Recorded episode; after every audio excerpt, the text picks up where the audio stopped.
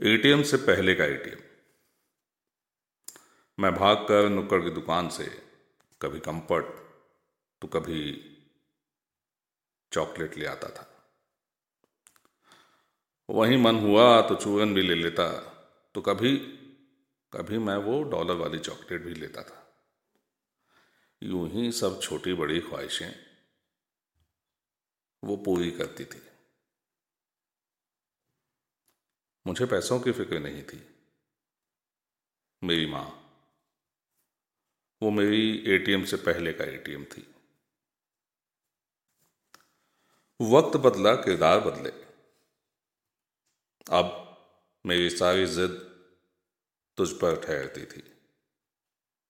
फिर चाहे दोस्त को पार्टी देनी हो, या फिर उसे स्कूल के बाहर से आइसक्रीम।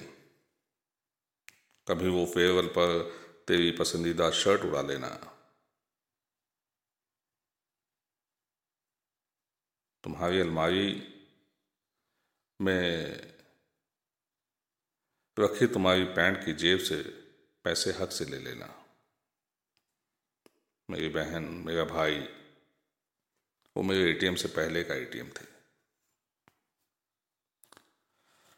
कांधे पर सभी ख्वाहिशों का वज़न लिए